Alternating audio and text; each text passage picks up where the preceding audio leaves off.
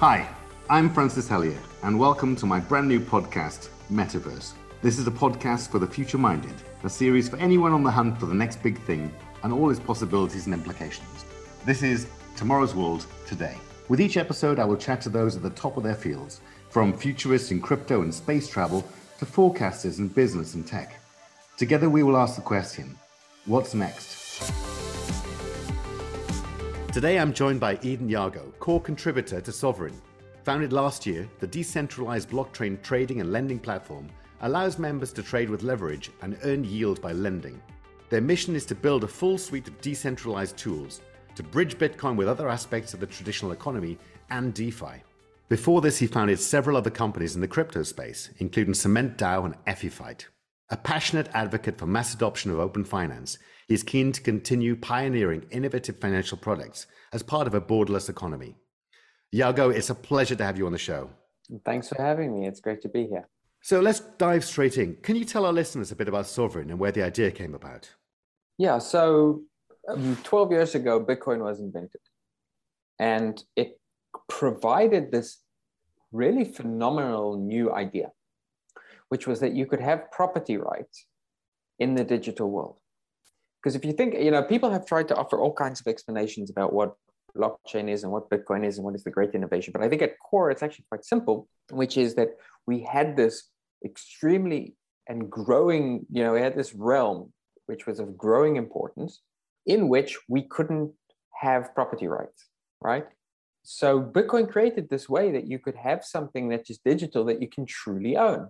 You can truly own maybe in a way which is actually better than anything that you could own in the physical world. Because in the physical world, your ownership of anything is dependent on either your ability to kind of make sure that nobody steals your bicycle or your reliance uh, on um, a set of government parties that are supposed to deal with whoever does steal your bicycle.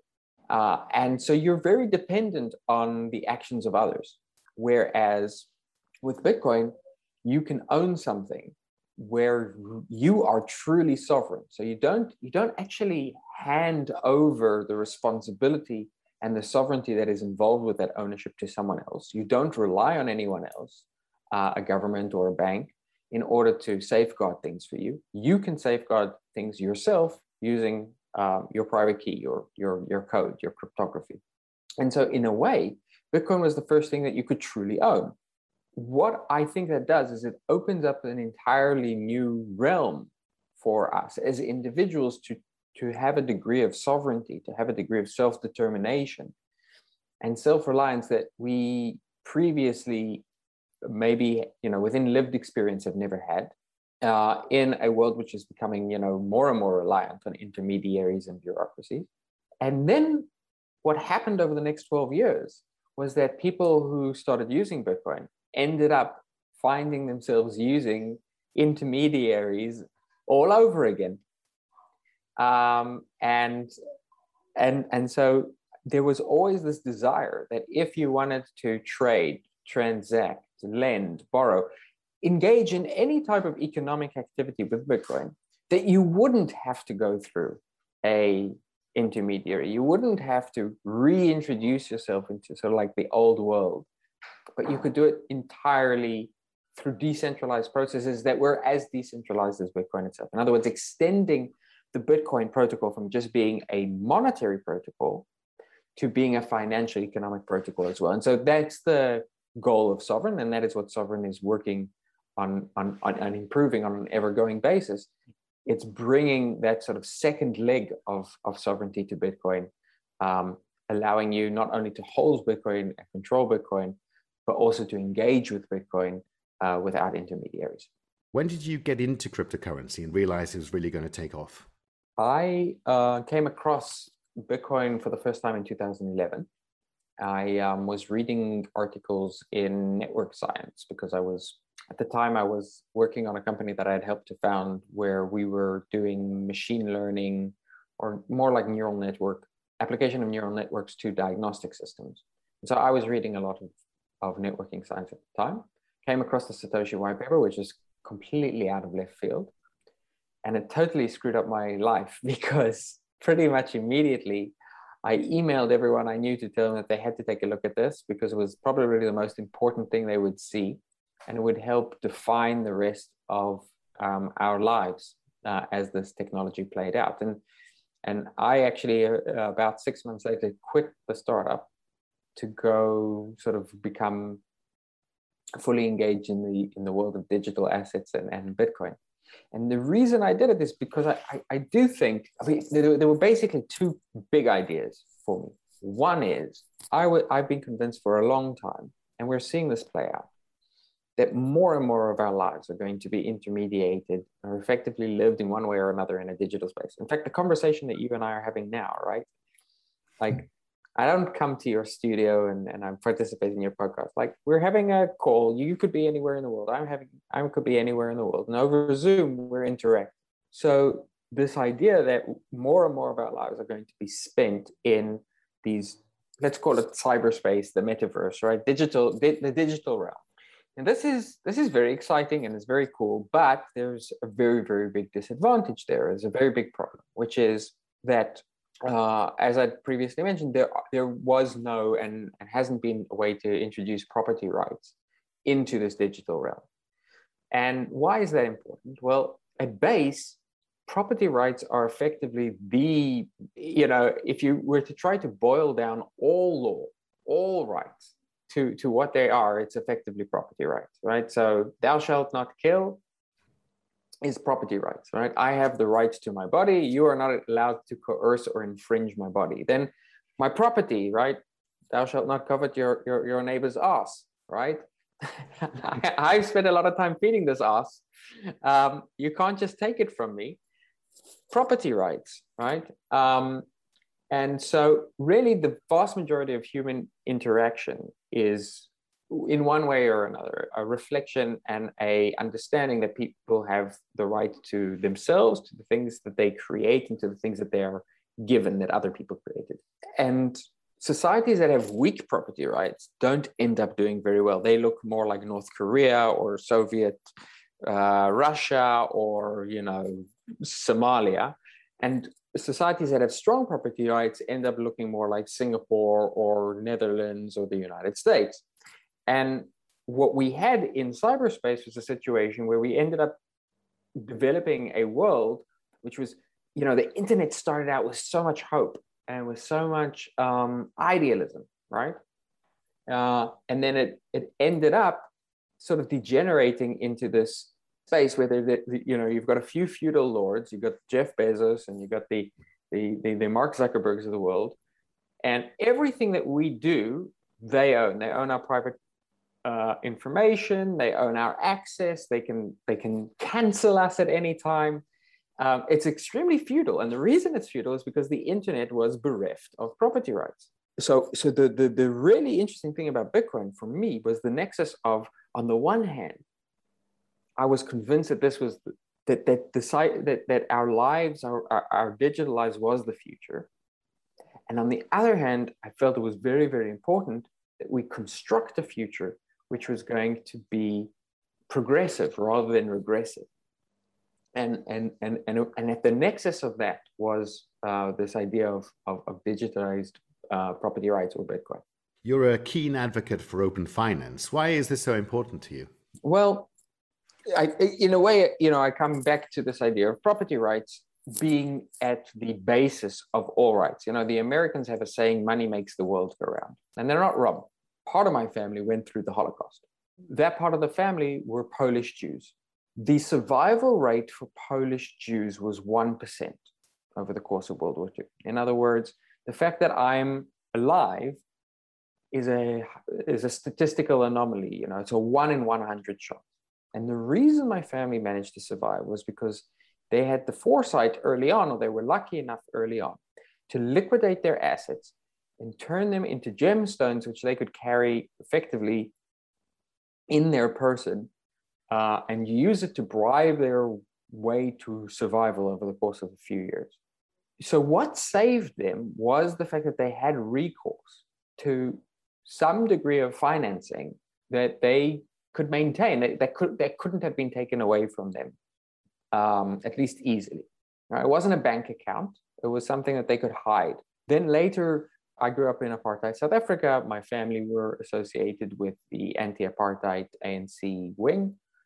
And part of my family had to flee South Africa uh, due to this, you know, they were designated as terrorists. And I ended up uh, getting money to them because we managed to acquire some Kruger rands, which are gold coins. And I, because I was a young kid, wasn't searched at the airport, so they would send me a loan overseas to to get money out to my family. Now, so so I grew up with like um, you know uh, grow, you know suckling on the teeth of an understanding which I think maybe a lot of people don't have, where for me this abstract concept of how your financial sovereignty is the key to the, all of the rest of your freedoms was made very very clear to me. And we live in a world where we've seen you know Zimbabwe and Venezuela and Argentina and Turkey and Cyprus have all had bank confiscations and all have had inflation. And we in Europe or the United States, wherever it is that probably most of your audience reside, tends to have the assumption that this isn't going to happen to us. And yet, that's not entirely clear, right? I mean, in 1936, the United States confiscated everyone's gold. This is the land of the free, home of the brave, you know, the land of freedom told everyone that they weren't allowed to be economically sovereign in that way. In 1971, Nixon took the entire world off the gold standard, and right now, 40% of all the dollars that have that are currently in, circulating in existence were printed over the last year. So, I hope that people in sort of what we consider the more developed world don't need to go through the harsh lessons of taking this abstract idea and, and, and, and having to come face to face with it in the most concrete way. But I think it is always the case that the best defense is being well prepared. Uh, and so, uh, because I think that the, the basis for really, you know, societal progress, uh, all the, the wealth, the riches, the advancement, and the rights that we see uh, for ourselves in the developed world come down to, to our respect for these rights, I think introducing them to every introducing them to the digital realm is means that for the developed world they will be introduced into the world into which more and more of us are moving. But from an open finance perspective, it means that all of us, people from Nigeria to Honduras to New York, will have access to it always. The Bitcoin community has grown massively over the last couple of years. How crucial is it that it remains open and innovative and doesn't shut itself off from the rest of the world? This is a very hard problem. And I think it ultimately comes down to the incentives. And the reason I say it's a hard problem is because from the outset, it, it should work, right? So, Bitcoin, for example, has been around for 12 years, has not become corrupted. And I think we'll continue to manage to avoid that type of corruption. On the other hand, other systems, I think the jury is still out. So, for example, Ethereum has done remarkable things and and and and has you know there's a huge amount like open finance was to a great extent invented on ethereum but there's a sort of move fast and break things attitude which means on, on ethereum for example where, where where i think there's potentially a lack of caution around introducing systemic points of of of, of centralization which are effectively places where you reintroduce corruption you reintroduce uh, elites an example of this are uh, what are commonly known as stablecoins. Cryptocurrencies are famously volatile. Stablecoins are cryptocurrencies which are designed not to be volatile. And the primary way that this has been accomplished is somebody has dollars in a bank account. Against each dollar in the bank account, they create a token on the blockchain, and then people can freely trade these tokens, right? and you know that the token is worth a dollar because there's a dollar in a bank account. So it's, there, there are other ways of doing it, but that's the most common way of doing it, and it's, and it's a fully centralized way of doing it. The problem with that, of course, is that the person who owns the bank account and is issuing the, the, the, the coins has complete control over the system and mm-hmm. is completely exposed to any regulatory pressure that may come their way as well. Now, this has become a problem of growing, a growing systemic problem in that initially a lot of value was held in there and then became, you know, the, a primary, a lot of the trading was done with these coins because you know they represented dollars. But now, if you look at the open finance, the, the decentralized finance world on Ethereum, it's you know what people refer to as DeFi. The bulk of collateral in these these DeFi platforms, right, lending platforms, trading platforms, is now in the form of decentralized stablecoins, and so they now have a huge amount of influence over the trajectory of the entire Ethereum ecosystem. They have a huge amount of influence over the trajectory of any given dApp. They could bankrupt the entire system. Or if the system forks and the community wants to go in one way, but these system these projects want to go in a, in a different way, they can effectively force the hand of the rest of the community because they can say, well, you can choose to have a different chain, but we're not going to recognize the assets on that chain. And so all of your assets will go to zero. And so in the same way that, you know, Mark Zuckerberg doesn't have an official claim on us, but we can't escape him because, you know, WhatsApp and Facebook and Instagram have such powerful network effects. When you have a systemic asset, it's got such a powerful network effect that it provides the creators or the issuers of that asset with outsized power. Now, there are other examples of things like this uh, like, for example, I'm very concerned about how proof of stake might play out. Um, and, and, and, and building strong governance, which is hard to corrupt or, or incorruptible, is a very, very hard problem. So I think my answer to that is I don't think there's a magic bullet, but why but if we want to create a world that is reliably incorruptible for ourselves, for our children, for our grandchildren, then that needs to be an explicit goal of the work that we're doing and the projects that we're doing. And we need to be extremely wary of a move fast and break things um, rationalization around, well, you know, let's innovate faster uh, because because we're already introducing sort of uh, corruptions into the system. So, if we look at a country like El Salvador that's accepted Bitcoin as an official currency, do you think other countries will follow suit? And what does that mean for the world?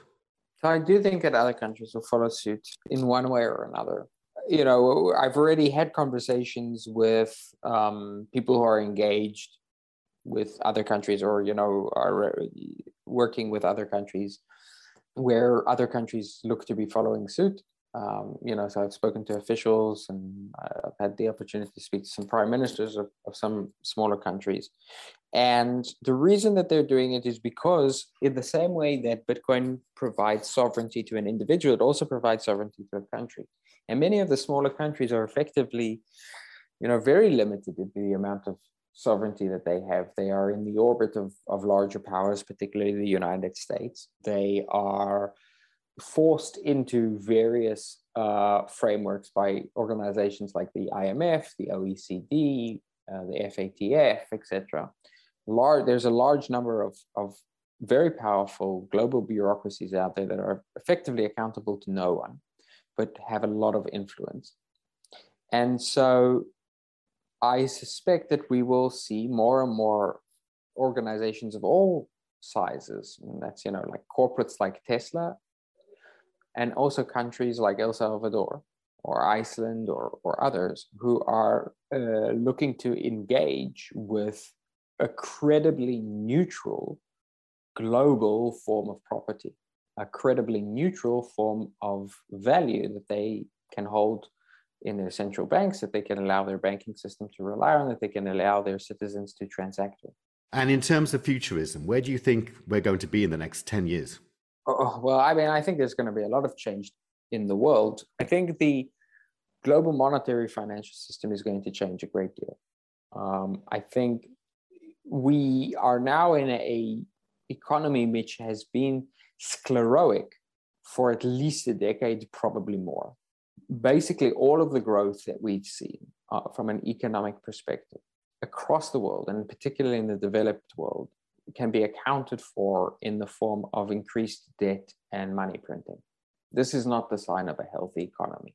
And at the same time, more our lives have become more and more virtual, and uh, the physical uh, the provenance of, of, of where we live is, is being reduced. Now, to me, the very big change that this implies from a sort of geopolitical social perspective is that I think we're starting to see a significant diminishment of the prominence of the nation state. The nation state, as it was conceived, and has as it has existed for the last 200 years, has been a highly territorial concept based on industrial technologies, right? Technologies where industrial scale was important, where distribution systems, physical distribution systems were important, where um, physical uh, distribution of communication through broadcast and print were important. And so there were very, very significant unifying factors that tied people to specific geographies.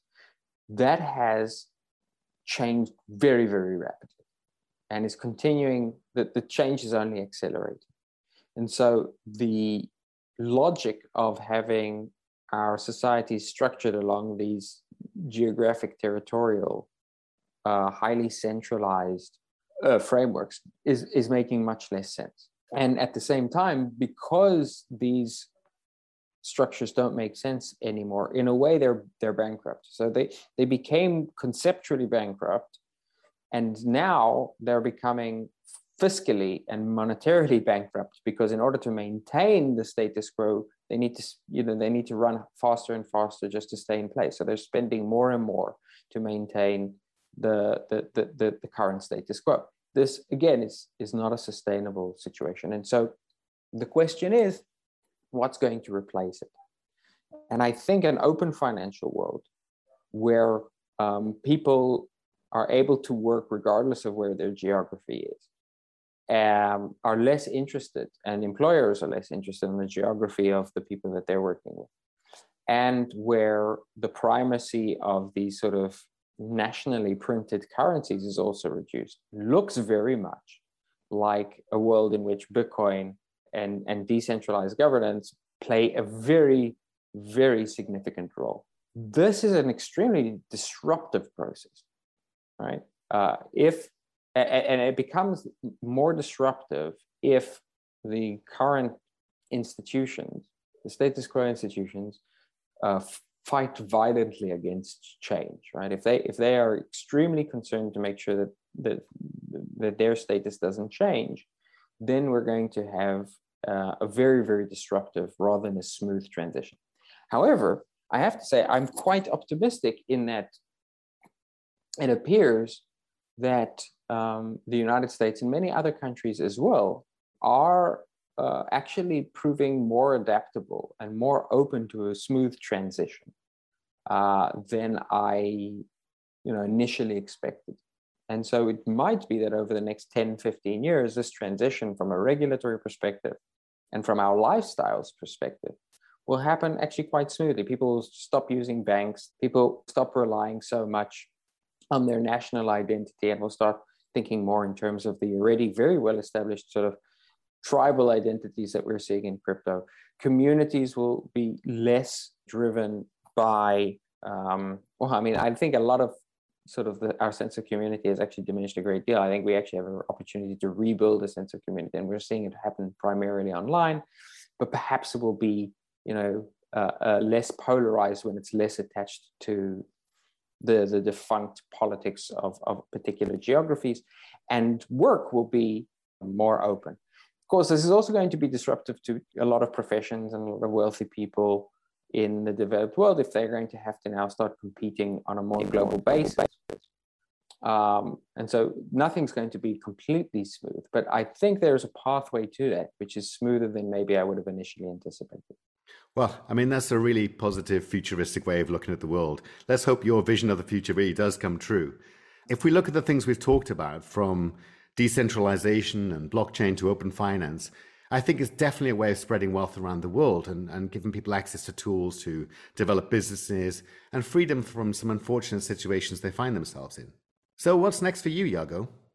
Well, I think for, for me, I'm going to continue working on Sovryn because I think it's the most important thing I can be working on right now. What I am hoping that we'll be able to build over the next five years is a platform which can support this type of credibly incorruptible financial economic activity and go beyond that uh, and help provide for individual sovereignty also outside of the economic sphere. So I think the economic sphere is the base. But if we do a good job with that, then we will be able to together to work together to build a, a world in which uh, travel becomes um, easier again.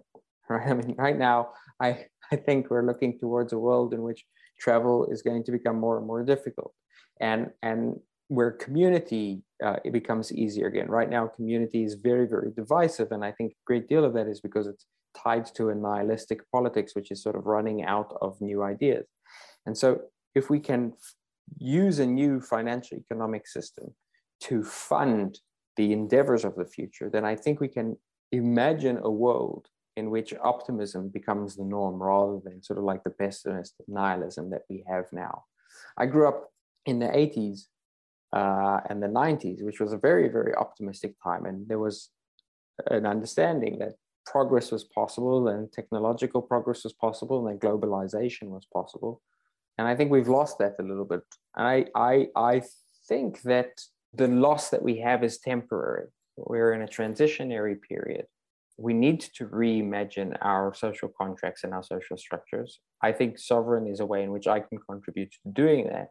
And if we do a good job of that, then we will return on to the path of progress uh, that reduces conflict and makes everyone happier, wealthier, and more free. Thank you so much for being on the show. I, I really wish you the best of luck with Sovryn.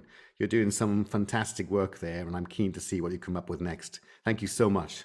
Thanks for having me. Um, and maybe we can catch up sometime and see how things are going. You've been listening to Metaverse with me, Francis Hellier. Thank you to my guest, Edan Yago, for a brilliant conversation. Tweet us at MetaversePod with any suggestions or feedback. And if you enjoyed the podcast, please share a link on social media. You can sign up to receive an email when a new episode drops at our website, metaverse.fm.